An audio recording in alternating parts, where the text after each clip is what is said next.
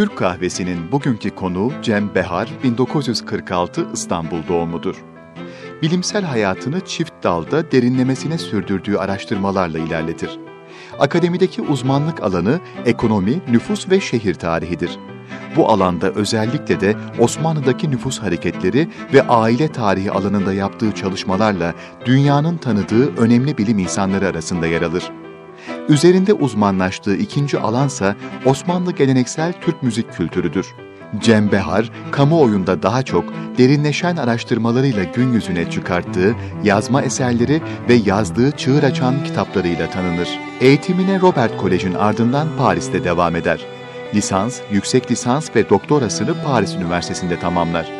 Doçentliğini ve profesörlüğünü Boğaziçi Üniversitesi Ekonomi Bölümünden alır. 1977-2013 yılları arasında Boğaziçi Üniversitesi'nde görev yapar. 1994 yılında Avrupa Konseyi'nde Nüfus Komitesi Türkiye temsilciliği yapar. İktisat teorisi, iktisat tarihi, ailenin tarihi, şehir tarihi, demografi ve Osmanlı nüfus sayımı alanlarında önemli ve ilginç eserler ortaya koyar. Cem Behar'ın önemli çalışmalarının bir diğer ayağını müzik oluşturur. Osmanlı geleneksel Türk musikisi alanında özgün araştırma ve eserlere imza atar. Fikret Bertu ile başladığı müzik çalışmalarına Emin Ongan, Niyazi Sayın ve Necdet Yaşar'la devam eder. 1988'den bu yana Boyut, Toplum ve Bilim, Defter, Dergah, Müteferrika, P-Sanat, Mediterranennes gibi çeşitli dergi ve gazetelerde klasik Türk müziğine ilişkin makaleler yayımlar. Osmanlı Türk musikisinin oluşum dönemine ışık tutan ve dönemin en önemli tarihi kaynak belgelerinden birini Kan Dolaşımı, Ameliyat ve Musiki Makamları, Kantemiroğlu Edward'ın Sıra Dışı Müzikal Serüveni ismiyle kitaplaştırır. Ali Ufki'nin geleneksel Türk müziği tarihinin en önemli yazılı belgelerinden biri olan yazma eserini Saklı Mecmua ismiyle yayınlar. Musikiden Müziğe isimli kitabıyla da gelenek ve modernlik sürecini musikinin penceresinden yazar nota, meşk, makam gibi geleneksel musikiye ilişkin pek çok önemli konuyu araştırmalarıyla aydınlatır. Bilgi açısından çok zengin, Karamanlıca kaynakları eserlerinde kullanır. Zaman, Mekan, Müzik adlı kitabıyla 1993 yılı Türkiye Yazarlar Birliği Müzik Ödülünü alan Cem Behar'ın her eseri, tarihe ışık tutan kaynak kitapları arasında yer almaktadır. Klasik Türk müziği üzerine denemeler, 18. yüzyılda Türk müziği Ali Ufki ve Mezmurlar, zaman, mekan, müzik, aşk olmayınca meşk olmaz, geleneksel Osmanlı Türk müziğinde öğretim ve intikal, İstanbul haneleri, musikiden müziğe, Osmanlı Türk müziği, gelenek ve modernlik, İstanbul'un bir mahallesinin portresi 16. ve 19. yüzyıllar, Saklı Mecmua, Şeyhülislam'ın müziği 18. yüzyılda Osmanlı, Türk musikisi ve Şeyhülislam Esat Efendi'nin Atrabül Asrı, bir mahallenin doğumu ve ölümü Osmanlı İstanbul'unda Kasap İlyas Mahallesi, İstanbul Haneleri, Evlilik, Aile ve Doğurganlık 1880-1940 eserlerinden bazılarıdır. Cem Behar, bugün İstanbul Şehir Üniversitesi'nde öğretim üyesi olarak çalışmalarına devam etmektedir. İki ayrı alanda yürüttüğü bilimsel çalışmalarıyla Türkiye'nin değerleri arasında yer alan Cem Behar, Türk kahvesinde konuğumuz oluyor. Merhabalar efendim. Bugün Türk kahvesinde saya saya bitiremediğimiz kitapları, eserleri olan bir değerli konumuzu, Türkiye'ye değer katan isimlerden birisini konuk ediyoruz. Profesör Doktor Cem Behar. Hoş geldiniz efendim. Hoş bulduk efendim. Saya saya bitiremedik özgeçmişinizde yaptığınız çalışmaları ve birçoğu da ilk alanında ilk olan ıı, çalışmalar. Ee, bir tarafınız ekonomist. Diğer tarafınızda Türk musikisi araştırmacısı mı diyelim, sevdalısı mı diyelim işte ve İkisi de. ikisi de ikisi de. Bu iki iki iki tane birbirine birisi matematik, birisi de biraz ruh ve gelenek hepsi içinde. Bu iki taraf nasıl ortaya çıktı ve nasıl bir araya geldi? Valla e,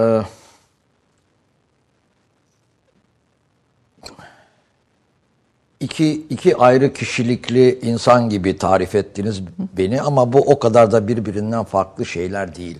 Çünkü işin özünde ne var biliyor musunuz? Bir tek şey var. Merak var. Araştırma merakı, bulma merakı ve bir şeyi, bir araştırmayı sonuna kadar götürme arzusu ve iradesi var. Bunların hepsinin altında. Bu da bir karakter meselesi. Bu da bir kişilik meselesi.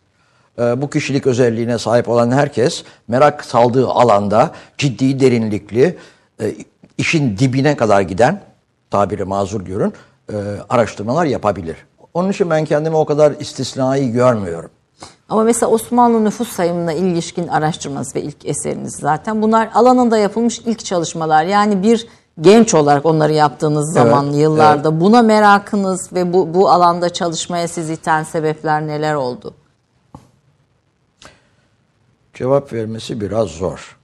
Ee, Ayşe Hanım bundan 10-15 sene sonra iyice yaşlandığım zaman hatıratımı yazmaya e, teşebbüs edeceğim zaman bu konuları daha derinlemesine düşünüp o zaman yazılı olarak sorularınıza ayrıntılı cevap vereceğim. Şu anda ayaküstü cevap vermek zor. Yalnız müzikle ilgimin nasıl başladığını söyleyebilirim. Türk musikisiyle ilgimin. Ee, musiki kulağım zaten çocukken varmış. çocukken bana keman dersi aldırmışlar. Ben kemanı ancak kör testereyle adam doğrar gibi sesler çıkaracak düzeyi kadar öğrenmişim. Bir iki sene sonra terk ettim kemanı ama neyi öğrendim? Müzik okuma yazmayı öğrendim. Solfej öğrenmiş oldum. Bu kalıcı bir şey. Ondan sonra aşağı yukarı 20 ya da 22 yaşlarındayken bir gün kapalı çarşıda e, iç bedestende bir dükkanda asılı duran bir ney gördüm. Ha ben bunu alayım dedim. Fahiş bir antika fiyatına adam bana sattı bunu. Ve bunu üflemeye teşebbüs ettim. O zaman yaşım 20-21. Epey geç bir yaş aslında müziğe başlamak için. Paris Üniversitesi'nde De, okuduğunuz o, yıllar. bitirmişim, e, yeni yeni mezun olmuşum e, o sırada. Yazın veya işte yılbaşlarında Gelip İstanbul'a dönüyorum.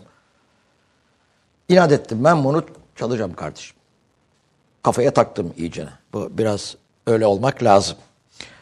Ee, ve ondan sonra da e, benim kulağımda olan neysesi, çocuk, çocukluğumdan beri kulağımda olan neysesi e, Niyazi Bey'in sesidir. Niyazi Hoca'nın sound'udur. Türkiye'de ney üflemekte bir Niyazi Sayın öncesi bir de Niyazi Sayın sonrası vardır. İki dönem olarak telakki edebilirsiniz. Ben bu adam gibi çalacağım dedim. Tabii bunun imkansızın peşinde bir çırpınış olduğunun o zaman farkında değildim. Daha sonra farkına vardım. Bu imkansızın peşinde bir çırpınışmış. Ben düzgün üflemeye gayret ettim. Fakat bu arada e, bir de akademisyen araştırmacı kimliğim var. Şuraya bakayım. E, önce koleksiyonculuk olarak başladı. Müzikle ilgili notalar, e, yazmalar, kitaplar ne yayınlanıyorsa aşağı yukarı 40, 40 yıldır toplarım. Epey zengin bir e, Sahaflarla aranız kütüphan- çok iyi o zaman Nedret İşli falan onlarla böyle Nedret, bir... tabii canım. yani sahaflarla muhabbetiniz o zaman Tabii, çok tabii, eski. Tabii Nedret Bey'le işte Aslan Bey'le bilmem o zaman Beyazıt sahaflarda kim varsa herkesle. Ee, sene 1978, 79, 80, 81. Malzeme biriktirmeye başlayınca bu malzemeyi okumak e, gerekti. Okuyunca da bir takım bilinmeyen gerçekleri keşfetme e, e, arzusu ve neticesi ortaya çıktı. Bir de şu var. Ee, Türk musikisi aslında objektif olarak ve düzgün olarak incelenmeye ancak son 20 yıl içinde başlanmış bir sanat alanıdır. Çünkü e, siyasetle, ideolojiyle, e, e, amaç, araçlaştırılmış olan bir sanat alanı bu. Bir ideolojik baskı aracı bir olarak. ideolojik baskı aracı ve bir e, tırnak içinde söylüyorum çağdaş olup olmamayı belirten bir araç haline gelmiş. Ben bu musikiyle uğraşmaya ilk başladığım zaman bana mürteci dediler. Ciddi Türk söylüyorum. musikisiyle uğraştığınız Evet. için. Sen bu kadar sene Fransalarda, Amerikalara gidip gelmişsin filan. Yani Robert Koleji okuyun, gidin Robert Paris Koleji okuyorsun, gidiyorsun Fransa'da üniversite okuyorsun, bilmem ne yapıyorsun. Gel buraya Türk musikisiyle uğraş. Benim mürteci olmam gerekiyordu herhalde. İnsanlar böyle düşündüler. Bu da insanların e, kafasındaki, e, beynindeki şizofreniyi gösteriyor. Çünkü e, sanat ve siyaset alanında son yüzyılda Türkiye bir şizofren bir hayat yaşıyor. Çift kişilikli olarak yaşıyor. E ben bunu sevmedim. Bunu sevmiyorum. Ruhunu ve aklını ayırmaya kalktı Evet, diye. ruhunu ve aklını ya da beyninin iki parçasını ayırmanın normal olduğu öğretilmiş insanlara sürekli olarak. Ama bu böyle değil. Dolayısıyla bu musikiyi savunanlar da bir ideolojik varsayımdan hareket ediyorlardı aslında. Türk ben bu ikisini evet. Savunanlar da. Evet savunanlar da aynı hastalıktan mustariptiler. Bunun en büyük misali şimdi isim zikretmekte bir sakınca yok. Yılmaz Özturan'ın Türk Musikisi Ansiklopedisi. İdeolojik olarak yönlendirilmiş ve musikiyi savunmak için ortaya atılmış bir e, çalışma. Kıymetli yanları yok mu? Değil, var. Ama çıkış noktası e, O şey... ideolojik baskı aracını meşrulaştırmak mı? Evet. İdeolojik baskı aracına karşı savaşmak ve diğer tarafı meşrulaştırmak. Benim amacım bu meşrulaştırma kaygılarının tamamen dışında bu musiki nedir kardeşim? Ne zaman başladı? Nasıl yapılıyordu? Bugün nasıl yapıldı? Evrimi nasıl oldu? Bu musikiyle ilgili belgeler hangileridir? Bu belgelerden hareketle ne söyleyebiliriz? Nasıl yargılayabiliriz? Bu gelenek nasıl evrildi? Nasıl bir gelenekti? Filan sorularını cevaplamaya çalışmak. Hiçbir e, ön yargıdan hareket etmeksizin. Ama yine de ön yargıya, e, ön yargılara muhatap oldum tabii. Birileri, birileri bana e, mürteci dedi. Bir taraf bana mürteci dedi.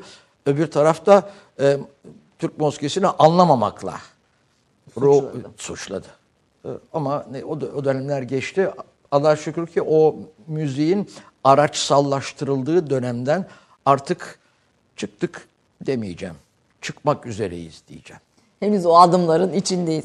İçindeyiz. Ya e, tabii muha- muhafazakar olmak zor iştir diyorsunuz. Zor iş tabii. Geleni, Çok zor iş. Geleni, bi- bi- biz muhafazakar mıyız şu an için? Değiliz. Neyiz peki? Değiliz. Türkiye muhafazakar bir ülke değil. Ee, Türkiye muhafazakarlığa e, henüz gelemedi. Muhafazakar olgunluğa henüz gelemedi bana sorarsanız. Özellikle sanat ve kültür alanlarından bahsediyorum. Çünkü muhafazakar olmak için muhafazakarlık bilinçli bir şeydir. Bir de savunmacıdır muhafazakar. E, gelenekçi, esas gelenek kendini akışa bırakır. Ve kendi içindeki e, ivmeyle evrilir gelenekler. Gelenek koptuğu zaman muhafazakarlık başlayabilir. Ve bu muhafazakarlık nostalji, özlem ve hamaset üzerine kuruludur. Ve nostalji, özlem ve hamasetten e, yani bunlarla geleneği tekrar diriltemezsiniz. O geleneğin doğal akışını bozuyor bu diyor diyorsunuz evet, o zaman. Bir takım şeyler bu Türkiye'de müzik geleneğinin doğal akışını bozmuş. Bunların ne olduğunu söylemek diye gerek yok. Hepimiz biliyoruz. Ama o geleneğin doğal evrimi ve akışı kesintiye uğrayınca aradan 50 yıl geçince, geçtikten sonra bir Türk musikisi konservatuarı açabilirsiniz. Bugün Türkiye'de 20 tane vardır. 20'den fazla vardır Türk musikisi konservatuarı. Bir de açabilirsiniz. Bu e, musikiye hasredilmiş bir radyo e, kanalı bile e, Açabiliriz. açabilirsiniz. Tabii o kanalın yayınlarının kalitesi ayrı bir, apayrı bir sorun. Yapabilirsiniz fakat geleneği diriltemezsiniz. Çünkü araya bir inkıta girmiştir. Ne yapacağız peki? Ne yapacağız? Ee, herkes kendi işini yapacak. İşin özü bu. Kimse bir şeyi kimse bir şeyi diriltmeye çalışmayacak. Herkes sevdiği musikiyi yapacak. Ben yarın senfonik müziğe merak salarsam ben onu yapacağım. Siz de e, şuradaki Neyzen arkadaşım neyden bıktım ben bundan sonra saksafon üfleyeceğim diye kafasına takarsa onu yapacak. Dolayısıyla bu konuda aslında devletin herkese istediği imkanı eşit şekilde sağlayıp insana sanatsal özgürlük vermesi en doğru şey. Yani bunu bir ideolojik araç olmaktan çıkartmak Evet, evet, gerekiyor evet, sanatı evet. ve kendi geleneği de Evet. kendi akışına bırakmak gerekiyor diye anlıyorum ben sizin Evet. söylediklerinizden. Bu arada tabii İstanbul Üniversitesi Osmanlı Müziği Uygulama ve Araştırma Merkezi icra heyetini, Türk Müziği icra heyetini tanıtmadık programa. Biz böyle Buyurun, hızlıca buyurun, girdik. Ee, Hızlıca. Name Yarkın bugün bizlerle Caner Can e, ve e, Ney e, Burak Malçok e, üç değerli sanatçımız. Ali Ufki Bey ve Osmanlı Türk müziği ne zaman başlamıştır ve bunun bu tarihini araştırmaya başladığınızda nereye işte, ulaştınız? işte bakın ideolojik yüklemelerin bu e, müziğe başladığı nokta bu. Bin yıllık gelenek diye bir laf dolaşıp durur. Bin yıllık mıdır? Yok canım kardeşim ne alakası var? Bin yıllık falan değil. Yok böyle bir şey. Bu müzik geleneğinin oluşması ve bugünkü şe- şekline gelmesi, bugünkü bakışımızla izleyebilecek bir kıvama gelmesi 16. yüzyıldır. 16. yüzyılın sonlarıdır. Kanuni e, Sultan Süleyman'ın saltanatının sonlarından itibaren bu müziğin oluşmaya başladığını söyleyebiliriz. Daha öncesi ne? İrani, Arabi ve İslami bir saray musikisidir. Ee, İstanbul'da başka bir sentez oluşması gerekmiştir bu müziğin oluşması için ve bu 16. yüzyıldan oluşur. Ama Osmanlı e, elitleri ve Osmanlı başkenti kendi başkentinde üreyen, üremiş olan ve sentezlenmiş olan musikiye eski bir tarih atfetmek ihtiyacını hissetmiştir. E burada gelişmiş olamaz bu musiki. Daha öncesi var, evveliyatı var, geleneği var. Dolayısıyla bu müziği e, önce Abdülkadir Meragi'ye, Evet. ondan sonra Safiyüddin'e, ondan sonra İbn Sina'ya, ondan sonra Farabi'ye götürmüşlerdir. Eflatun'a kadar götürenler de vardır. Hani e, Yunan, e, kadim Yunan feylesofu Eflatun var ya oraya kadar götürenler vardır. Bunlar saçmadır. Gerçeği Bu- nedir peki? Gerçeği 16. yüzyılda oluşuyor. Bizim e, Osmanlı Türk medeniyetine ait musiki 16. yüzyılda ulaşıyor. Niye buna Osmanlı Türk musikisi dediğime, Türk musikisi demediğime de açıklayayım izin verirseniz. Hatta Osmanlı geleneksel e, lafını da koyuyorsunuz, Evet, kelimesini evet. de koyuyorsunuz oraya. Bir de Osmanlı tire Türk diye yazıyorum. Çünkü Türkiye yazsanız 16. yüzyılda kendisine Türk denen bir topluluk grubu yok zaten. Kimse kendisine Türk, kendine Türk demiyor. Konuştukları dil Türkçe olsa bile kimse kendine Türk demiyor. Ee, ayrıca Türk demek bir e, e, etnik bir çağrışımı var. Oysa bu müziğin oluşmasına katkıda bulunan kişiler, önemli kişiler arasında Hristiyanı var, Ermenisi var, Rumu var, Yahudisi var, Varoğlu var. Osmanlı'da hangi ögeler varsa hepsi var bu musikiyi oluşturan e, etkenler arasında. Dolayısıyla musikinin bir Osmanlı tarafı var. Fakat egemen dil, kullanılan dil Türkçe olduğu için e, Türk müziği de demek zorundayız. Osmanlı tire Türk demek bence en doğrusu. Uzun oluyor ama doğru olsun, uzun olsun. uzun olsun. E, 16. yüzyılda başlıyor, Oluşuyor, evet. oluşmaya başlıyor ve Ve o günden bugüne izleyebiliyoruz gelişini. Daha öncesinin ne olduğunu sesi bilmiyoruz. Bilmek de kabil değil.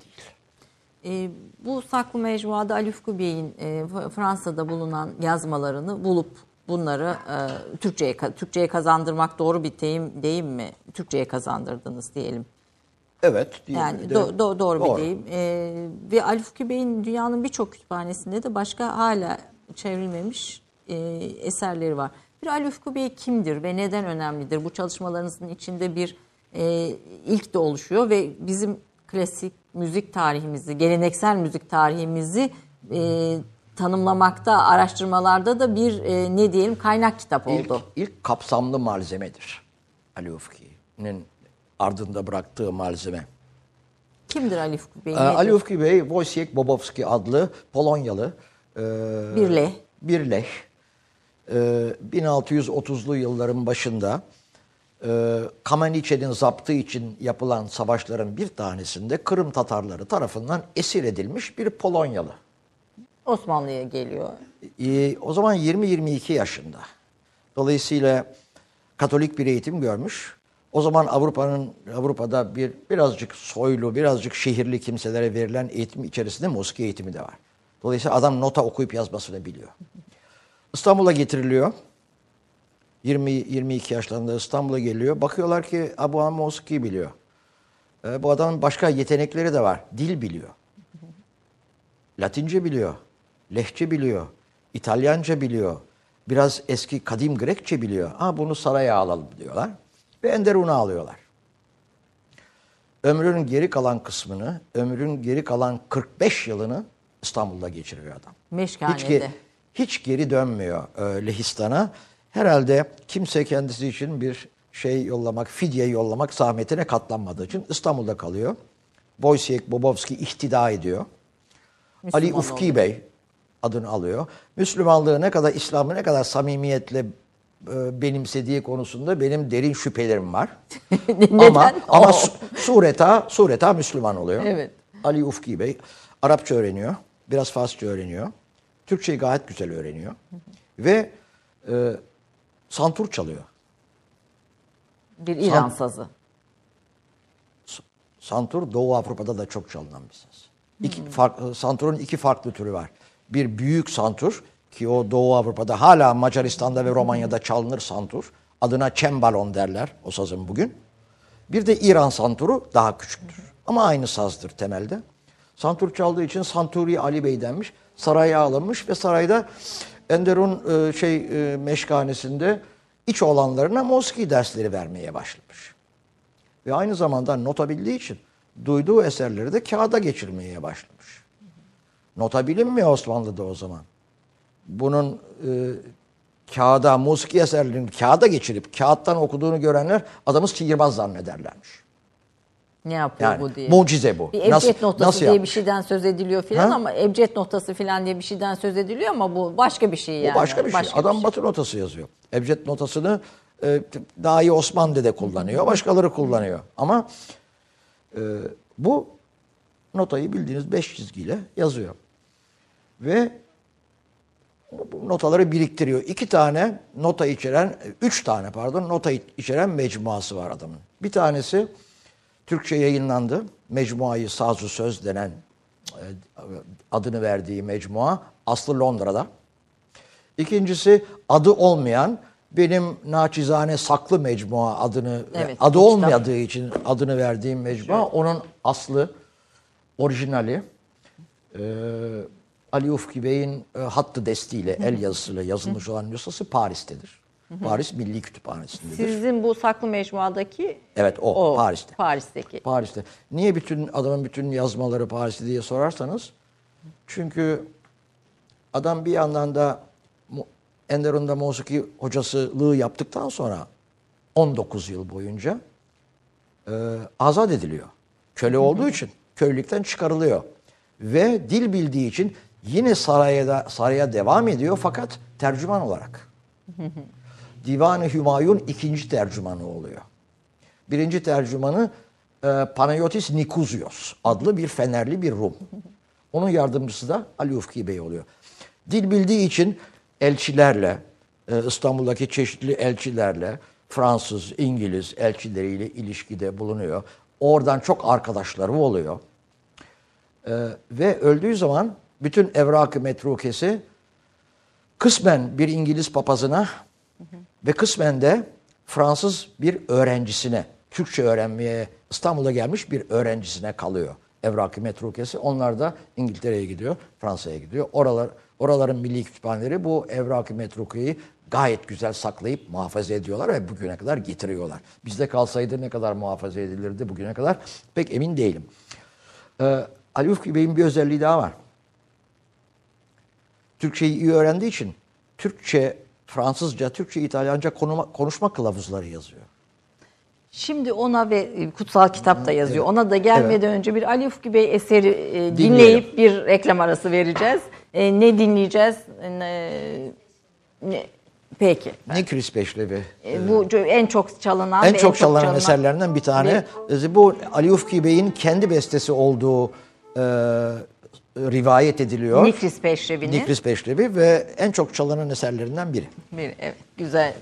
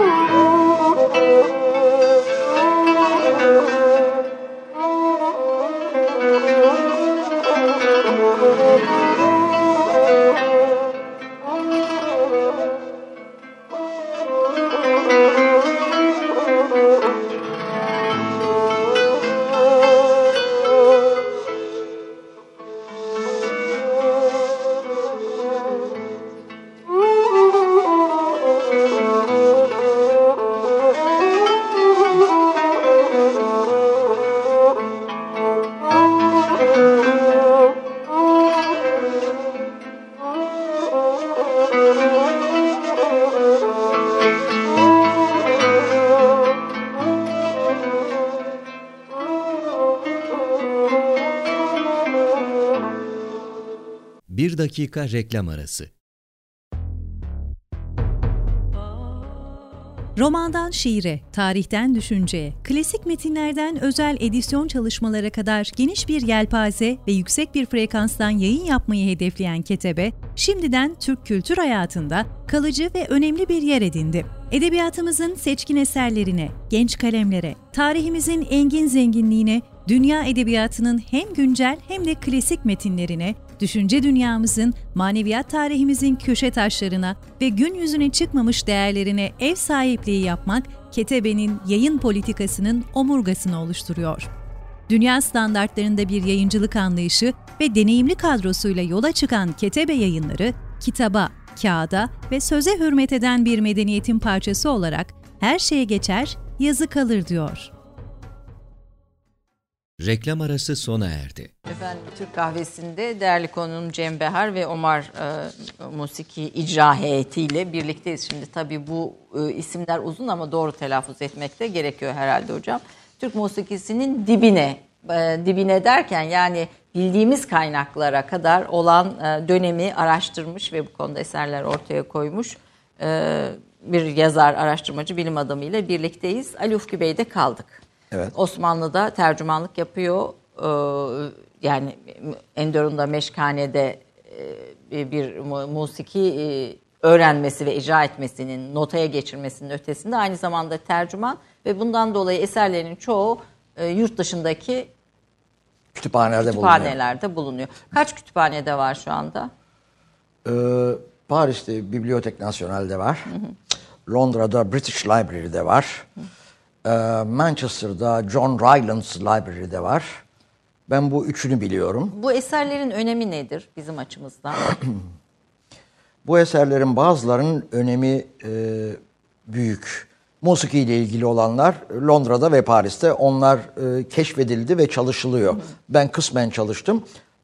Başkaları daha kapsamlı çalışmalar yapacaktır mutlaka. Fakat başka e, biraz önce de işaret ettiğim bir çalışması var çok ilginç. E, konuşma kılavuzu yapıyor. Hani bugün e, Türkiye'ye gelen yabancı turistlere sunulacak bir işte günaydın e, bir kilo patates satın almak istiyorum gibi e, beylik istiyorum. cümleleri içeren bir konuşma kılavuzu Yapıyor yabancı. yapıyor adam. Türkiye'ye gelen veya Türkiye'de yaşamak durumunda olan ve Türkçeyi iyi bilmeyen yabancılar için bir konuşma kılavuzu. Bunun önemi ne? Bu konuşma kılavuzu yazmak çok önemli bir şey değil. Ama 17. yüzyılın ortasında İstanbul'da konuşulan Türkçe ne biçim bir Türkçeydi onu gö- Gör- göstermesi gör- gör- açısından dilin tarihi açısından mühim bir yazma. O bugüne kadar kullanılmadı. Yani musikinin tarihi olduğu kadar dilin tarihi Dil- açısından da elbette. eserleri önemli. El- elbette. Ee,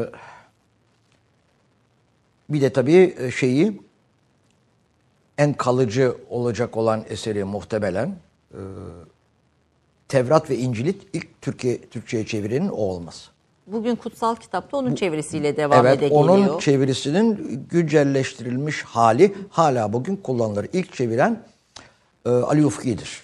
İncil'i ve Tevrat'ı Türkçe'ye çeviren. Tabii bunu kendi inisiyatifiyle yas- yapmamıştır. Sipariş üzerine yapmıştır. Bir e, Hollanda sefiri ve bir e, Hollanda'daki bir basım evi basım işlerini üstlenmiştir ve sefir aracı olmuştur ve bu sipariş üzerine yapmıştır bu çeviriyi. Sizi dinlerken şey düşünün. Osmanlı toplumu tabii çok kültürlü, kozmopolit bir toplum ama çok da açık dünyaya. Yani dünyayla da çok etkileşim içinde. Ee, Evet. Ya o dönemin koşullarının içinde bak, baktığımızda yani bir dünyalı profil de e, var, o- orta var, yerde. Var, var. Var ve bu e, Ali Ufki hiçbir zaman e, Avrupa'ya veya memleketine geri dönmeye teşebbüs ettiğine dair herhangi bir belirti yok. Adam sonra da kölelikten azat ediliyor fakat İstanbul'a oturmaya devam ediyor. İstanbul'da evlenmiş olduğuna dair bir iki ipucu da var. Ya burada teehül etmiş ve ev almış. Kalma Ya- ya sebeplerinden. kalma sebeplerinden biri de o olsa gerek. olabilir. evet. Ee, diğer e, ama bugüne bize bıraktığı Türk musikisinin nota ile yazılmış eserleri. O döneme dair. o döneme bildiğimiz- dair e, tek e, notalı kaynak. Buna benzer bir kaynak ne Arap musikisinde vardır ne de İran musikisinde vardır. Yoktur. Onlarda tarih olan hakikaten tarih olmuştur, kaybolmuştur. Biz Ali Ufki Bey'in bu notalarını ne zaman bulduk? keşfettik? Daha çok yeni. Çok yeni 1940'lı yılların sonunda. Ee, 1940'ları e, 40'lı yılların sonunda evet. Rauf Yekta Ancak Bey biraz. Rauf Yekta Bey öldükten çok sonra Rauf Yekta Bey Ali Ufki'yi hiç görmedi. O ancak Kanteveroğlu'nu gördü. Ee, Ali Ufki Bey'in notaları 1950'li yıllarda önce Çağatay Uluçay rahmetli tarihçi tarafından e, bulunup bir takdim edildi. Bir dergide bir küçük makale olarak çıktı. Ondan sonra Şükrü Elçin ilk defa e, bir fotokopi halinde Becmuayı Saz Sözü yayınladı. E, ve ondan sonra devamı geldi. Şu anda benim çalışmış olduğum Paris'teki Ali Ufki yazmasını bir bir bütün olarak çevirip yayınlama teşebbüsü var. Bu Almanya'da e, Almanlar yapılıyor. yapıyor bunu. Almanlar. Türkçeyi gayet güzel bilen Almanlar. Bu da bizim Bunu aybımız diyelim mi? Bilemem. e, bilim e, bilim ulusal bir şey değildir. Bilimi her ulustan her millet yapabilir. Doğru bir taraftan Onun için baktığımızda da e, öyle. Alman'ın imkanı daha çoksa, buna daha çok insan gücü ve kalifiye insan gücü hasredebiliyorsa onun yapmasında bence hiçbir sakınca yok. Yeter ki diyorsunuz. Yeter ki bugüne, olsun, bu, yeter bugüne ki- açığa yeter ki çıksın, yapılsın. gün, gün, Tabii, gün, tabii. gün yüzüne çıksın. Ee, sizin ikinci Kantemiroğlu'nun e, Edward'ın sıra dışı müzikal serüveni diye yine bu da sizin Türkçe'ye kazandırdığınız, günümüze kazandırdığınız daha doğrusu eserlerden birisi. Bu da yine Türk musikisinin notalaşması, notalarının daha doğrusu e, bugüne aktarılması noktasında önemli bir eser. Çok kısa Kantemiroğlu'nun önemini de aktarın istiyorum. Kantemiroğlu bir Osmanlı'ya bağlı bir eyaletin voyvodasının oğlu. Bodam e, voyvodasının oğlu. Roman galiba. Ee, Bugün Romanya'nın bir parçası orası. İstanbul'da 22 sene yaşıyor. Dolayısıyla bir Avrupalı gözüyle Avrupa İstanbul'a bakıyor değil. Bir şarkiyatçı, müsteşrik, oryantalist gözüyle bakmıyor İstanbul'a. Ali Ufki de öyle bakmıyor zaten. 22 sene burada yaşadığı için e, musikiyle ilgileniyor. E, tambur dersleri alıyor. Yalnız adam e, Ali Ufki'den böyle bir 50 sene sonra bir Rönesans insanı. Doğu Avrupa'ya, Batı Avrupa'nın Rönesansı geç ulaşıyor. Bir asır sonra ulaşıyor. Kantemiroğlu da e, iyi eğitim görmüş fakat bir Rönesans insanı. Türkiye'ye geliyor, İstanbul'a geliyor. Orada 22 yıl kalıyor ve bakıyor bir musiki var. Bunu yazan kimse yok. Ali Ufki'yi hiç okumamış. Kantemiroğlu da hiç görmemiş. Bunu yazmak lazım diyor. Kendi bir nota sistemi uyduruyor. Ebced değil Kanteviro'nun notası. Ebced diyen yalan, e, yanlış söylüyor. E, her sesi temsil eden bir işaretlerle eserleri yazmaya başlıyor. Yazmaya başlıyor fakat ya sade bunu yapmıyor Kantemiroğlu. Eserleri notaya geçirmesi en önemli e, başarısı değil. Bu notaya geçirdiği Türk musikisi eserlerinin İstanbul'da teorisini yapıyor. Nazariyatı. Kuramını kurmaya Evet, çalışıyor. nazariyatı. Nazariyatını yapıyor. Ve ilk Türk musikisi, gerçek İstanbul, Osmanlı Türk musikisi Nazaret kitabı Kantemiroğlu Edvarı'dır. Onun Edvar kısmıdır, nota kısmı değil. Nota kısmında 350 kadar eseri kendi el yazısıyla notaya almıştır.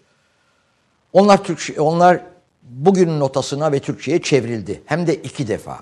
İlk çeviren e, Yalçın Bey. Allah ömür versin. Yalçın Tura.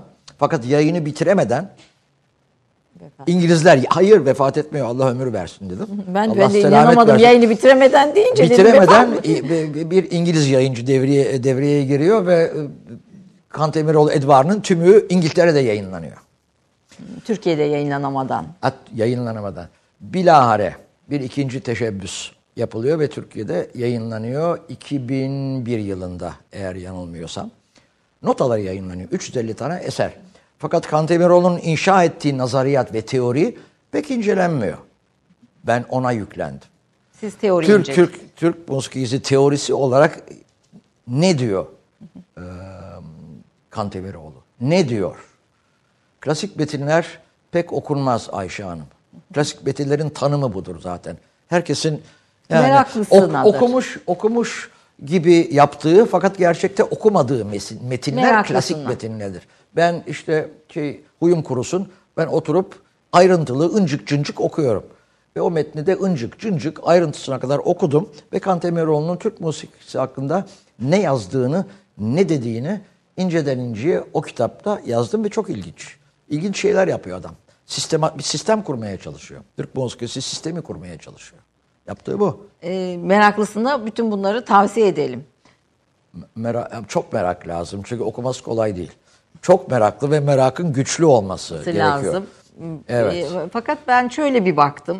Yani tabii ki e, son derece ilginç bölümler ve başlıklar var. Yani siz böyle hani aktarırken şey diyorsunuz. Ben bu arada gösteriyorum izleyicilerimiz. Adamın hani- kendisi bu resmi bu. Kendisi de bu tabii bir şey Roman gayet şey o dönemin Avrupa'yı bir kıyafet, başında peruk falan. falan yani böyle gayet de ilginç. Ben bu, bu konuların hepsi e, son derece ilginç. Fakat e, program öncesinde konuşurken bir şey söylediniz. Gelenek işte bugün olduğu gibi devam etmiyor. Bugün e, Türk musikisi de 16. yüzyılın, 17. yüzyılın musikisi değil. Hatta bu sazlar da o zaman bak- yoktu Şimdi dediniz. sazende arkadaşlarımıza e, dönebilirsek burada üç tane saz var. Bir ney, bir kanun, bir de kemençe. İstanbul kemençesi diye Ee, Nami şimdi, hemen not düştü e, bize. 16. 17. 18. yüzyılda bu, keme, bu kemençe bu ama yoktu veya bu amaçla kullanılmazdı. Kanun ise hiç yoktu. Osmanlı'da 17 ve 18. yüzyılda. Ee, hiç yoktu. O, geleneğin ilk dönemlerinden 16. yüzyıldan bugüne aktarılan bu üç saz arasındaki tek saz neydir? Onlar Ee, daha sonra. onun da onun da şekli ve biçimi değişmiştir. Başparesinin şekli değişmiştir. Kullanılan ney cinsleri zaman içinde değişmiş ve sayıları artmıştır. Bugün senin 12 tane neyin var. O zaman herkesin bir tane neyi vardı. Yani. Gelenek Ha, gelişerek. Şah, şahneyle dört, dört ses akort çalmak zorundaydı adam. Yani karışık iş. yani Hocam gelenek değişen bir şey, gelenek dinamik bir şey. Onu söylemek için bu e, arkadaşları araçsallaştırdım, kusura bakmasınlar. Fakat gelenek canlı ve hayatiyeti olan bir şeydir. bu Ali Ufki Bey'in mezmurlarını yayınlamışsınız. Orada e, pardon e, burada mesela görünen resim, şuradaki resimde hep ney var mesela? Hiç- Evet, üç tane var. Onların karşısında da tamburiler oturuyorlar e, şeyde, bu minyatürde. Bu Lev, Levni'nin bir surname Mi- minyatürü. mi- bu tamburi dışın tambur dışında e, minyatürlerde hiç başka saz da çok görmüyoruz. Bazen oluyor. Mesela miskal oluyor. miskal şey, e, Romenlerin f- pan flütü gibi bir flüt türü. Fakat sonra terk ediliyor. Muskimizden ayrılıyor. Türk sazı olarak tanımlayacağımız saz Tambur. Tambur. Bir numara. Türk sazı olarak tanımlayacağınız e, ve Türk muskisinin üzerinde icra edildiği e, saz tamburdur. Kantemiroğlu zaten bütün Türk muskisini tambur üzerinden tanımlar. Tamburun perdeleri üzerinden tanımlar ve teorisini o gün icra edilen müziğin üzerine bina eder. Hani eskilerdeki gibi işte musikinin çeşitli başka teorik veçelerine hiç eğilmez. Ee, pragmatiktir. Ee, ve bugün ne yapılıyorsa icra edilen musiki üzerine teoriyi bina eder. O, o bakımdan Kantemiroğlu çok önemlidir. Eski teorisyenler, eski nazariyatçılar, Safyüddin'miş, Abdülkadir'miş onlar çok önemli değil. Onlar artık çok önemli değil.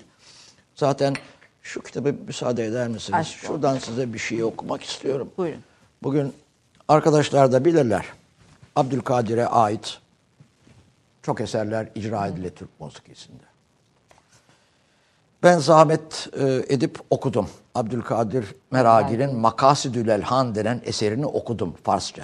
Son, son yıllarda Farsça'ya sardım biraz.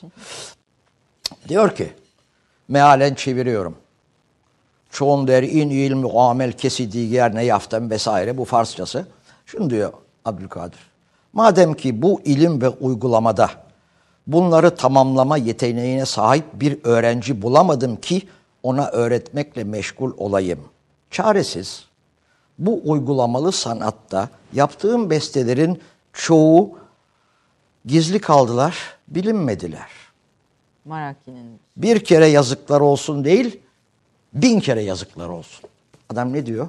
Bütün bestelerim unutuldu diyor. Kendisi diyor. Çünkü dö- dökülmemiş. Ha. Notalanmamış, Çünkü yazılmamış. yazılmadığı için ve e, öğrenmeye e, layık öğrenci de bulamadım, unutuldu. Dolayısıyla bugün Abdülkadir Meragi'ye atfedilen, atfedilerek çalınan eserlerin çoğu sahte. Sonradan icat edilmiş ve Abdülkadir'e atfedilmiş. Niye yapılmış bu? E, geleneğin eski olduğunu kanıtlama güdüsüyle yapılmış. Bizim geleneğimiz öyle zıp çıktı bir gelenek değil. Böyle 16. yüzyılda fırt diye ortaya çıkmış değil. Kadim bir gelenektir. Kadim olmak makbuldür biliyorsunuz Evet. kadimliğini ispat etmek amacıyla Abdülkadir'e sürekli olarak eserler atfedilmiş, mal edilmiş, hediye edilmiş. Ne Ama- derseniz deyin. Ama kendisi diyor ki ben bunları bestelemedim diyor. Kimse de ya işin bir de benim tuhafıma geliyor. Kimse bir zahmet edip Abdülkadir Meragi'nin kitaplarını okumamış. Farsça biliyorum diye geçinenler de okumamış. Bu konuda da bir ilki yapmış oldunuz böylece. Evet.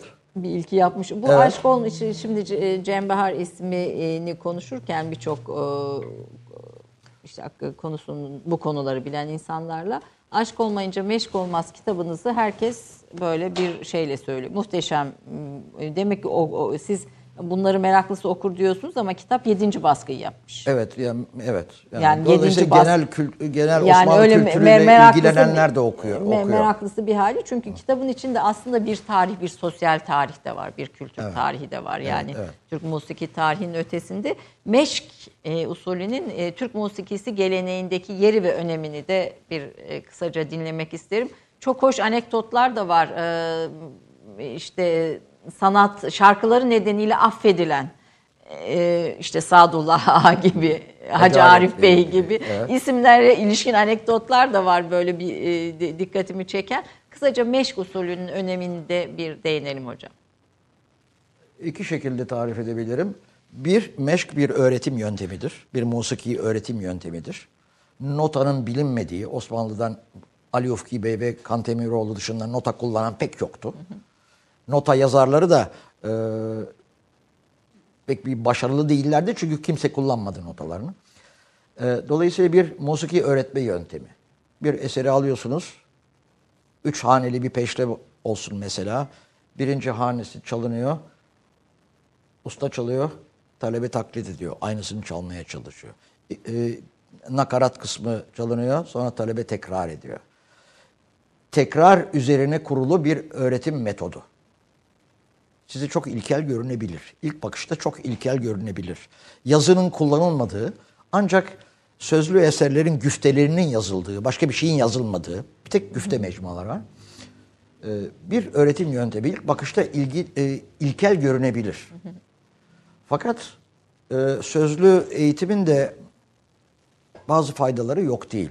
Yani büyük faydaları yok değil. Bir kere bağ yaratıyor. Öğrenci, hoca, onun hocası Nakil bir, bir bir intikal silsilesi yaratıyor. Ve e, öğrencilerin sahip olmaları gerektiği gereken e, hasletleri de aynı zamanda belirliyor bu meşk sistemi. bir terbiye Bir edebi. az da bir terbiye ne istiyor? Hangi hasletleri bekliyor öğrenciden? Sadakat, meşakkat, itaat gibi hasletler istiyor öğrenciden ve bu aynı zamanda bir sanat dünyasının içerisinde bir e, bugünün deyimini kullanacak olursak bir network yaratıyor. Bir e, ilişkiler zinciri yaratıyor. E, Dolayısıyla meşk deyince aslında geleneğin tümünü de kapsıyoruz. Sadece müzik. Sadece bir değil. kü- küçük öğretim yöntemi Hatta olarak da değil. başka bir Değil. sanatlarda da. Ee, Bugün artık geleneksel meşki yapmak imkansızlaşmıştır. Çünkü nota bilmeden ve yazı müziği e, yazıdan okumayı bilmeden kimse müzik öğrenemez artık. Dolayısıyla meşkin ancak bir takım kalıntılarından bahsedebiliriz bugün. Kalıntılarından bir tanesi e, kemençe sanatçısı arkadaşıma kapıdan girer girmez sorduğum sorudur. Hocan kim? diye sordum. Ee, oysa e, öğrenim metodu meşk değil ama biliyorum ki bir ona bir şeyleri öğretmiş bir hocası var. Bilmem rahmetli Cüneyt Bey var. Ee, Allah selamet versin. Bilmem İhsan Bey var. Onları Onları bana ismen de zikretme ihtiyacını hemen hissetti. Bu da Meşk'ten bir kalıntı çünkü bir aidiyet, bir e, bağlılık ve bir zincir belirtiyor aynı zamanda. E, Aşık Paşa okumakla yazmakla olmaz. Ta üstadtan görmeyince demiş kitapta e, bunu da Kul- yazıyorsunuz. Evet, dolayısıyla üstadın kim? Ee, üstadı olmayanın üstadı şeytandır da derler. Bunu biliyor musunuz? Doğru. Ustası olmayanın ustası şeytandır derler. Dolayısıyla hüdayi nabit olur. Gideceği istikamet belli olmaz. Geleneği takip edemez olur. Geleneğin dışında yer alır. Olmadık şeyler yapar. Ee, o zaman e, o zamanların 16, 17, 18, 19. yüzyılın şeyi böyle. Yani öğretim zinciri böyle. Ee, Meşkin bir takım zararları da olmamış mıdır? Sadece faydalı bir şey midir? Sadece medeniyete aidiyeti belirten dolayısıyla önemli ve faydalı bir şey midir? Hayır zararları da olmuştur. Size söyleyeyim hemen. Ee, hafızayı beşer nisyan ile maluldür malumunuz. Unutulup. Unutulur bazı eserler. Bugün bir güfte mecmuası açıyorsunuz. Eski 17-18. yüzyıldan kalma bir güfte mecmuası. Ha, Bir sürü eser var ki yok bu eser artık. Ya müzik olarak bir o eser yok. Çünkü musiki öyle bir şey ki uçucu bir şey. Bir icradan sonra eğer o icrayı yazamazsanız buharlaşır gider. Dolayısıyla kaybolmuş epeyce eser var. Fakat kaybolan eser kadar da yeni eserler yaratıldığı da bir gerçek. O çünkü o, o döngü devam içerisinde ediyor. gelenek yeni eski eserleri de unutuyor, yenilerini de yaratıyor. Ama daha önemli bir hatası daha yanlışı veya eksiği daha var meşk sisteminin. Eh, ustadan çırağa naklediliyor bir eser. Çırak onu yorumluyor. O kendi e, öğrencisini naklediyor. Aradan 25 yıl geçiyor ama insanların zevkleri değişmiş oluyor. Öğrenci hocasından tam öğrendiği gibi değil fakat kendi yaşadığı zamanın zevkine göre yorumluyor eseri. 25-30 sene sonra onun öğrencisi de kendi yaşadığı zamanın zevkine göre öğrendiği eseri yorumluyor. Aslında bir e ne zincirin- oluyor? Eserin orijinali kayboluyor. Ama yeni bir şey. Ama yeni bir şey çıkıyor. Ama gelenekten bu, bir- çıkıyor. bu hem bir dinamizm hem bir kayıp. Ne kayboluyor? Besteleyen üstadın asıl niyeti kayboluyor. Esas niyeti ortadan kayboluyor. Dolayısıyla Türk musikisinde ekollerden bahsetmek muhaldir. Üçüncü Selim ekolü diye bir şey yoktur. Klasik ekol, neoklasik, romantik ekollerden bahsedenler vardır. Bunlar muhaldir, bunlar boştur, bunlar özentidir. Batı'da var, klasik eserler var, romantik eserler var, neoklasik. E bizde de olmalı'nın getirdiği bir kompleksli öykünmeden başka bir şey değildir bu. Ee, ekoller Türk musikisinde var olamaz. Ancak 20. yüzyılda eserler notaya geçirilirken, geçirildikten sonra belli bir e, estetik bütünlüğü olan, estetik anlayış açısından bütünlüğü olan ekoller oluşmuş olabilir. Daha öncesini bilmiyoruz. Bilemeyiz. Çünkü eserler değişerek naklediliyorlar. Evet. Değişerek naklediliyorlardır ve orijinal niyet bilinmiyor. Bir müzik eseri daha dinlesek mi? Evet. Bir, bir reklam arasında tekrar girecek. Şimdi ne dinleyeceğiz? Galiba Kantemiroğlu diye bir, bir notaya dökülmüş eserlerden birisi Tabii. ki bugüne kalmış. Bugüne kalmış. Peki.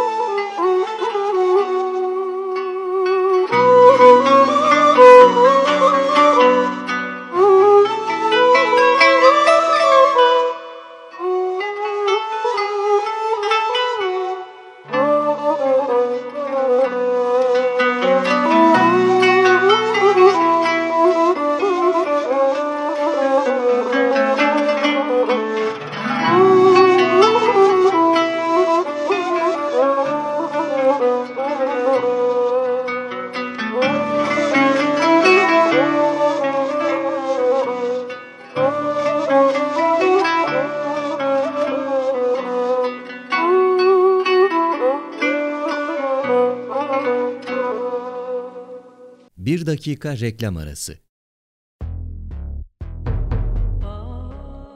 Romandan şiire, tarihten düşünceye, klasik metinlerden özel edisyon çalışmalara kadar geniş bir yelpaze ve yüksek bir frekanstan yayın yapmayı hedefleyen Ketebe, şimdiden Türk kültür hayatında kalıcı ve önemli bir yer edindi. Edebiyatımızın seçkin eserlerine, genç kalemlere, tarihimizin engin zenginliğine, dünya edebiyatının hem güncel hem de klasik metinlerine, düşünce dünyamızın, maneviyat tarihimizin köşe taşlarına ve gün yüzüne çıkmamış değerlerine ev sahipliği yapmak, Ketebe'nin yayın politikasının omurgasını oluşturuyor. Dünya standartlarında bir yayıncılık anlayışı ve deneyimli kadrosuyla yola çıkan Ketebe yayınları, kitaba, kağıda ve söze hürmet eden bir medeniyetin parçası olarak her şeye geçer, yazı kalır diyor. Reklam arası sona erdi. Efendim Türk kahvesinde Cem Bahar'la birlikteyiz. Ee, aslında konumuz hanelere, mahallelere de e, değinelim istiyordum. Fakat musiki konusu son derece ilginç e, ve önemli bulduğumuz noktalarla gelişiyor. Ve de tabii geleneğin bugüne nasıl aktarımı konusunda da biraz bu noktada nasıl aktarılması gerektiği konusunda da zihin yoruyoruz. Kaynaklara ulaşmanın önemine değiniyoruz. E, meşki konuştuk, aşk konuşmadık dedim. Hocam konuştuk ya dedi. E, Ne, neyi konuştuk hocam? Aşk olmayınca meşk olmaz diyorsunuz. Meşk kısmını konuştuk. Aşk kısmında ne söylersiniz? Aşk meraktır. Buradaki Dolayısıyla bir takım şeyleri ciddi yapmak istiyorsanız ciddi bir meraka sahip olmalısınız. O, o güdünün, o iç güdünüzün kuvvetli olması gerekiyor. Onun adı da aşk deniyor. Evet, aşk olmayınca meşkin aşk bölümü buna dair ama tabii içinde dediğim gibi Ama şey- se- severek yapma isteği var. Merak kuvvetli bir merak demek bir şeyi severek ve benimseyerek yapmak demektir. Bir şeyi usulen yapmazsanız o şeyi öğrenmiş olmazsınız. Kendinize içselleştirilmiş olmazsınız. Ali Ufki Bey'in bu e, saklı mecmua üzerine kaç yılınızı verdiniz hocam mesela? Aa, e, em, bir 4-5 yıl sürdü. 4-5 yıl. Tabii. Ama bunu yaparken aynı zamanda birazcık da mahalle kitabını da yazıyordum. Ona da aynı anda ona çalışıyordum. Bu İstanbul Haneleri Evlilik Hayır, öbürünü- Ailevi Doğum. öbürünü, Aa, e, hangisi evet. efendim? Ee, bir mahallenin mahalle doğumu kitabı. bölümü. Bir- Biraz oradan buraya, buradan oraya zıplıyordum. Çünkü bir çekmeceyi açınca içinden musiki çıkıyor. Öbür çekmeceyi açtığın zaman içinden İçinde birbirine İstanbul İstanbul tarihi e, giriyor falan. birbirine girdiği veya birbiriyle e, yerler olmuyor Hiç mu olmuyor. mesela? Hemen hemen hiç hemen hemen hiç olmuyor. Şurada birbirine giriyor ve birbirine benziyor. Çünkü ikisi de e, eski yazıyı, Osmanlıcayı ve eski eski e, Osmanlı belgelerini iyi okuyabilmeyi ve çabuk okuyabilmeyi gerektiren alanlar orada birleşiyorlar. Birleştikleri bir ortak Birleştikleri bir, bir nokta tarih. ka- kaynakları e, bir araya getirme ve okuma. Yani nüfus kayıtlarına bakarken, sayımlara bakarken, nikah kayıtlarına bakıyorsunuz, Aynı zamanda boşanmalara aynı zaman- bakıyorsunuz. aynı zamanda şey e, e, musiki mecmualarına bakmayı kolaylaştırmış oluyor benim için. Mahallenin imamlarına bakıyorsunuz. Ma- Bey. imamının defterine bakmayı kolaylaştırmış oluyor. Değil Evet. mi? Bu ikisi birbirini bu Evet. noktada birbirinden farklı Evet. gibi görünse de e, bir şekilde besliyor. Bu musiki bahsini çok e, kısa kapatıp aslında biraz bu mahalle konusuna gelmek istiyorum. Çünkü biz de bugün mahalle kültürünü yaşatmak üstünden filan bir takım sloganik sözler ediyoruz. Her birimiz ediyoruz. Fakat bunların altı ne kadar dolu ve Doldurulabilir. do- doldurulabilir. O da büyük bir mesele. Evet yani ona böyle çok kısa vakit kalacak ama e, Osmanlı geleneksel Türk müziği elit miydi? Yani bir elit, e, elit ve halk ayrımı, havas ve avam ayrımı e, Türk musikisi içinde söz konusu mudur? E, Cevap hayır. Cevap hemen hayır. E, çünkü bu yaratmaya çalışılan ayrım e, yüksek sınıfın klasik musikisiyle halkın, halkın öyle telaffuz edecek olacak olursak halkın folklorik musikisi arasındaki ayrıma benziyor. Osmanlı'da bu ayrım hiç olmamış. Çok çeşitli sebeplerden dolayı. Bir tanesini burada zikredeyim. İstanbul biliyorsunuz bugün 15,5 milyonluk bir nüfusa sahip. Çok büyük metropol filan. Ama 16. yüzyılda da, metropoldü. O zaman da büyük. O zaman nüfusu 300-400 bindi kanuni zamanında. Fakat Avrupa'nın en büyük şehirlerden biri belki de en büyüğüydü. Dolayısıyla ne oluyordu? Bu şehre kırsal göçler geliyordu. Kırdan gelen Anadolu ve Rumeli'den gelen ge- göçler beraberlerinde kendi müziklerini getiriyorlardı. Dolayısıyla şehirli geleneğin içine sürekli kırsal ögeler alındı ve e, benimsendi. Dolayısıyla Osmanlı e, Türk musikisi İstanbul ve büyük şehirlerde doğdu ama avam ve havası, havasın musikisinin karışımından doğdu. Daha sonraki tezahürlerini söyleyeyim size. Ee, üçüncü Selim, musiki sever padişah. Değil mi? Ama adam köçek, köçekçi şarkıları bestelemiş. Evet. o Adam da köçekçi şarkıları bestelemiş. Efendim, e, Tamburi Mustafa Çavuş şarkılarını bilirsiniz. E, Küçük suda gördüm seni. Bu nedir? Bir köçekçe şarkısıdır. Kim sipariş etmiştir? Padişah 1. Mahmut. Onun sarayında tambur çalıyor çünkü. Tambur mu tambura mı çalıyor o da belli değil. Belki de ikisi birden. Dolayısıyla bir e, halka dönük kısmı ağır basan, bir de daha seçkin kesime e, dönük daha ağır basan kısmı var bu musikinin. Fakat aradaki geçişkenlikler çok önemli. Buna karşılık halktan gelen müzisyenler de ne yapmışlar? Makam müziği bestelemeye çalışmışlar. Halk- Hüseyin'i şarkı, Hüseyin'i türkü vardır mesela. ama çok vardır. Ayrıca şey gibi e, bir takım e, halk ozanlarının aruzla şiir yazmaya kalktıkları gibi. Dolayısıyla şehirde olana özenmek gibi. Şimdi burada söylenmesi mümkün mü bilmiyorum ama ben yine de söyleyeyim. Bir atasözü vardır. İtler şehre gelince Farsça ürürmüş diye. tamam mı? Dolayısıyla şehre gelince şehrin kültürünü benimsemenin e, e, şey bir ifadesi, kabaca bir ifadesi bu. Ama e, halk geleneğinin şehirde gelişen musikiye katkısı neydiyse tersi de olmuştur. Geçişkenlikler her zaman ihmal edildi. Yani şehir musikisi de halk e, geleneğindeki Kırsal musikiye musikiye etkisi de ihmal edildi. E, Burada da benimsenen model bir Batı Avrupa'dan ve Amerika'dan ithal edilen bir model. E, Türk sanat musikisi ve Türk halk musikisi diye böyle bir katı bir ayrım yapıldı. Ama Türk sanat musikisi içerisinde İstanbul türküleri ve Rumeli türküleri dahil ediliyor biliyor musunuz? Nasıl oluyor bu? Demek ki geçişkenlik varmış. Bu sanat musikisi ve halk musikisi ayrımın ayrımı Avrupalıların ve Amerika'nın folk musics ve art musics ayrımının birebir Türkiye'ye ithalidir. Bu geleneğin kesintiye uğratıldığı ideolojik sebeplerle dönemin biraz da ürünü sanırım. Dönemin 40'lı ve 50'li yılların ürünüdür. Ve e, TRT kurulduğunda da TRT'nin müzik yayınlarına bu ikili ayrımın halk musikisi ve sanat musikisi olarak. Evet. sanat mus, sanat musikisi olmayan musiki siz biliyorsanız bana söyleyin. Ben bilmiyorum. İçinde sanat olmayan bir musiki olamaz. Dolayısıyla bu ayrımın TRT programlarına entegre edildi 1970'li yıllardan sonra. İşte sanat musikisine günde 3 saat, halk musikisine 2 saat, batı musikisine 1 saat filan ayıracağız diye e, ayrımlar yapıldı ve bu dile yerleşti. Bu dilin içine yerleşti bu ayrım. Tamamen yapay olan bu ayrım. Tamamen yapay ve e, Osmanlı'nın ve Türkiye'nin musiki geleneğine uymayan Bir ayrım. bir ayrım. Aslında bu ayrımın kaldırılmasını da bir e, bu, bu konuları araştırmış birisi olarak önerebilirsiniz. Önerelim Türk Ey kahvesinin de bir beni, önerisi. beni, beni duyuyorsanız bu ayrımı kaldırın. Türk sanat müziği, Türk halk müziği ayrımını, Ayrımını kaldırın. kaldıralım. Türk Kaldırın. müziği sonuçta Evet. bir ortak çatıdır. Günün 24 saat e, Türk musikisi yayını yapıyorum diyen bir program açmışsınız bu TRT Name diye. E, ciddi Türk sanat musikisinin günlük yayınının 2 saati geçtiğini sanmıyorum.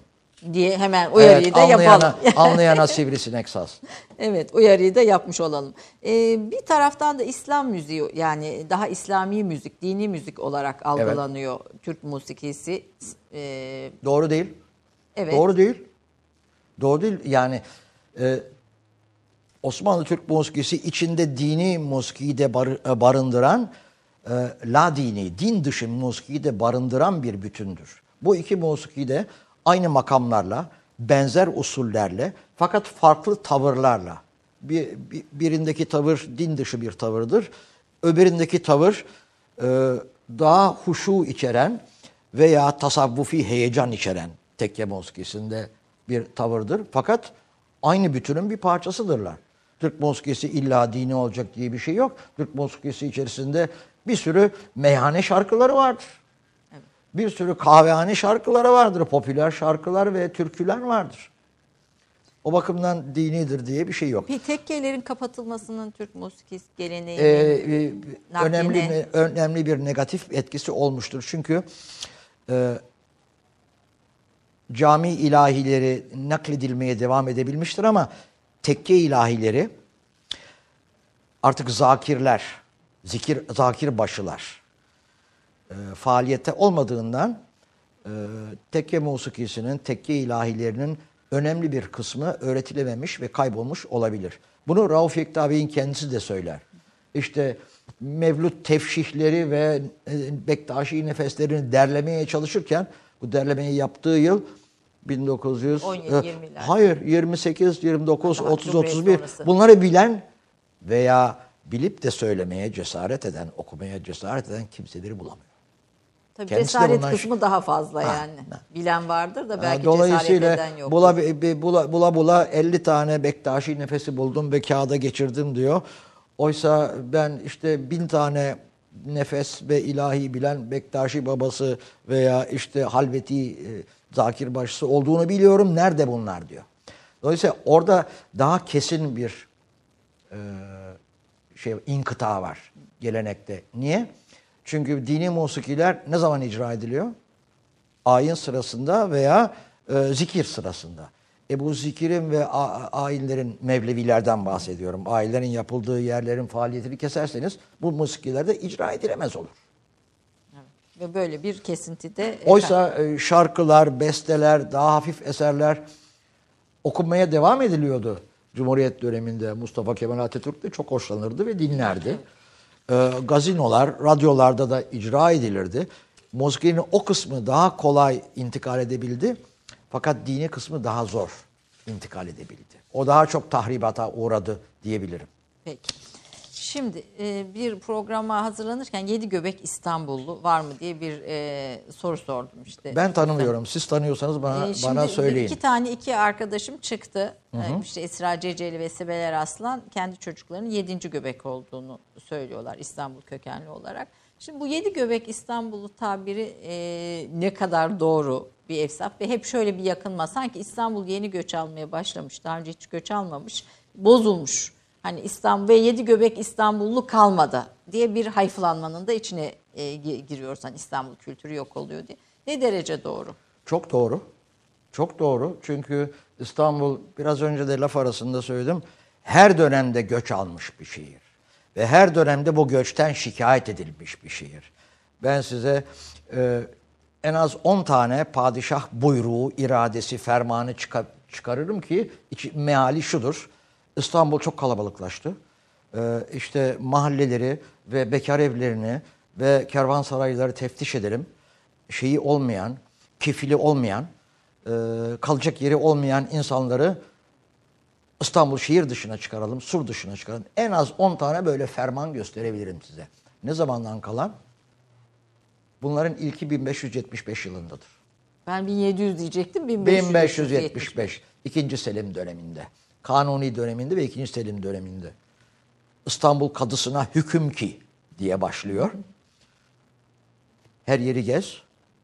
İstanbul'a en az beş senedir ikamet etmekte olmayanları, beş seneden yakın bir zamanda gelmiş olanları veya kefili olmayanları topla, Gönder. şehir dışına çıkar, gönder. Yani İstanbul Tabii bu emirlerin hiçbiri başarılı olamamış. Bu neyi gösteriyor? Kanuni şey Kanuni Sultan Süleyman devrinde İstanbul zapt edileli daha bir asır olmuş. Kaç kuşak İstanbullu var? En fazla 3 veya 4 kuşak İstanbullu var. Bu sadece ve sadece İstanbullu olmanın çabuk benimsendiğini gösteriyor. yani çünkü Rum ve Bizans'tan kalan aileler için de söylemiyorsunuz. Hayır mi? söylemiyorum Ermeni- çünkü Fatih İstanbul'u tahliye ediyor. Aldığı zaman ilk birkaç yıl İstanbul'u tamamen tahliye ediyor. Ve hiç İstanbul- kalmıyor Rum Ermeni Hiç ailesi. kalmıyor. Ve İstanbul'da sadece bin tane Yeniçeri bırakıyor. Niye? Surları tamir etsinler diye. 2-3 sene sonra kafasına dank ediyor. Aklı başına geliyor. Yani böyle önemli bir yer var. Bu başkent olsun. Edirne'de ne ki? Edirne Allah'ın taşlası. Bu bin- e, 1500 yıllık başkent e, burada tekrar imar edeyim. Ee, bu şehri sonra aklına geliyor. Ve bir iki sene. Ve sonra işte e, e, iskan politikası başlatıyor. Bir yerlerden insanlar getirtiyor. Rum ve Ermeni getirtiyor başka yerlerden. Ondan sonra ve şehri e, mamur etmeye başlıyor. Yani Rum ve Ermeni ailelerde de öyle uzun bir Ozon Bizans'a kadar gitmez onlar. giden, Gitmez giden- onlar. Büyük çoğunluğu Ege'den ve Ege adalarından İstanbul'a getirilmiş ailelerin e, ahfadıdır, torunlarıdır. Ee, bir- tabii bu yedi göbek diye şimdi baktığımızda döndüğümüzde 1800'lü yıllara geliyor gene 1850-70 aileler. yıllı El- yıllara 50-70'li geliyor. yıllara geliyor ailelerin İstanbul'a Öncesini gelişi. bilmiyoruz. Öncesini bilmiyoruz, öncesinden yok. Mahalle e, bir mahallenin doğum ve ölümü e, diye bir kasap İlyas Mahallesi üzerine bir araştırmanız var. 3-4 dakikamız e, kaldı böyle çok kısa bir şey ama Benim acelem yok ama siz bilirsiniz. Bizim yayınla ilgili var aslında. Ben tabii bu sohbeti çok daha e, devam ettirmek isterdim. Bir de böyle tabii ben böyle bir sürü notlar alıyorum filan. Bunların hepsini konuşmak istiyorum. Böyle bir paniğe gidiyorum. Sonra konuşamadım ve yeterince konuyu ortaya koyamadım diye. Ama tabii burası Türk Kahvesi bir sohbet programı. Sohbetin akışı içinde sizin ilminizden, bilginizden bir nebze biz de izleyicilerimize aktarmaya vesile oluyoruz. Bu programlar vesilesiyle meraklıların kitapları alıp okumasını e, öneriyoruz. E, mahalle e, tekrar geri döner? Şimdi bir mahalle kültüründen söz ediyorduk ve mahalle konusundaki hane evler haneler konusunda İstanbul haneleri bu evlilik aile ve doğurganlık meselesi de e, kitaplarınız gerçekten e, alanında tek. Başka var mı? Ben Ben, bilmiyor ben o kitapları üzerlerine bir şey bina edilsin ve benzerleri e, yapıla gelsin diye e, bunları çalıştım ve yazdım. Ee, eğer bunların üstüne başka bir şey bina edilmediyse benim yapabileceğim bir şey yok. Evet. Ama biz arzu ediyoruz keşke başka mahallelerde araştırılsaydı. Evet. Kasap İlyas Ki gibi. mümkün belgeler var. Var mı hala Var Kasap tabii. İlyas gibi? Var tabii. Ee, Var tabii. Çünkü 1883 ve 1905 Osmanlı nüfus sayımının belgeleri var, duruyorlar. Kaymakamlıkların nüfus müdürlüklerinde duruyorlar. Ya da belki arşive nakledilmişlerdir. Ama bu Osmanlı nüfus sayımlarının belgeleri var.